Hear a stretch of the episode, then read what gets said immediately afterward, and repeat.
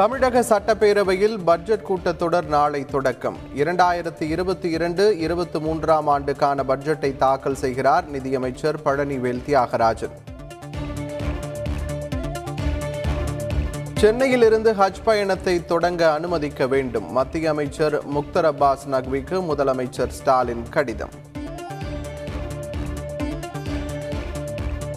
March இருபத்தி எட்டு இருபத்தி ஒன்பதில் நடைபெறும் அகில இந்திய வேலைநிறுத்த போராட்டத்துக்கு திமுக ஆதரவு. திமுக பொதுச் செயலாளர் துரைமுருகன் அறிவிப்பு.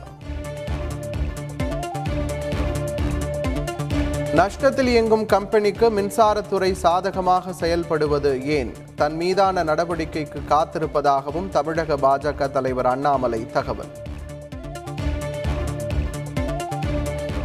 எல்லை தாண்டி மீன்பிடித்ததாக இலங்கை மீனவர்கள் ஆறு பேர் கைது. இந்திய கடலோர காவல் படை நடவடிக்கை.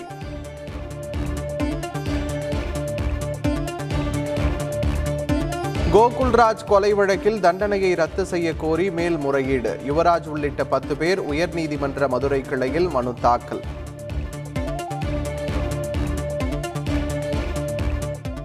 மருத்துவ படிப்பில் ஏழு புள்ளி ஐந்து சதவிகித இடஒதுக்கீடு வழங்கும் சட்டத்தை எதிர்த்து வழக்கு. இடஒதுக்கீட்டால் பயனடைந்தவர்களின் குடும்பத்தினர்தான் பயன்பெறுவதாக சென்னை உயர்நீதிமன்ற தலைமை நீதிபதி அமர்வு கருத்து. பழனி முருகன் கோவிலில் பங்குனி உத்தர திருவிழா கோலாகலம். திருக்கல்யாண உற்சவத்தில் ஏராளமான பக்தர்கள் பங்கேற்பு.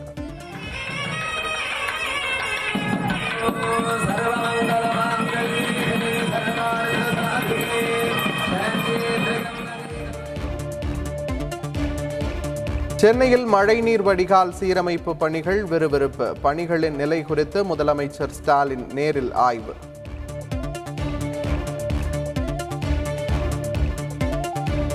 பணிகளை பார்வையிட சென்றபோது பொதுமக்களுடன் முதல்வர் சந்திப்பு. குறைகளை கேட்டறிந்தார். பொதுமக்கள் உற்சாகம்.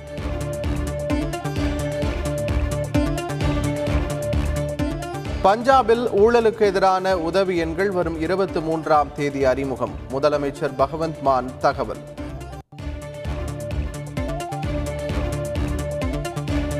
இலங்கைக்கு இந்தியா ஏழாயிரத்து ஐநூற்று எண்பது கோடி ரூபாய் கடன் உதவி. உணவு மருந்து அத்தியாவசிய பொருட்களை கொள்முதல் செய்ய ஒப்பந்தம்.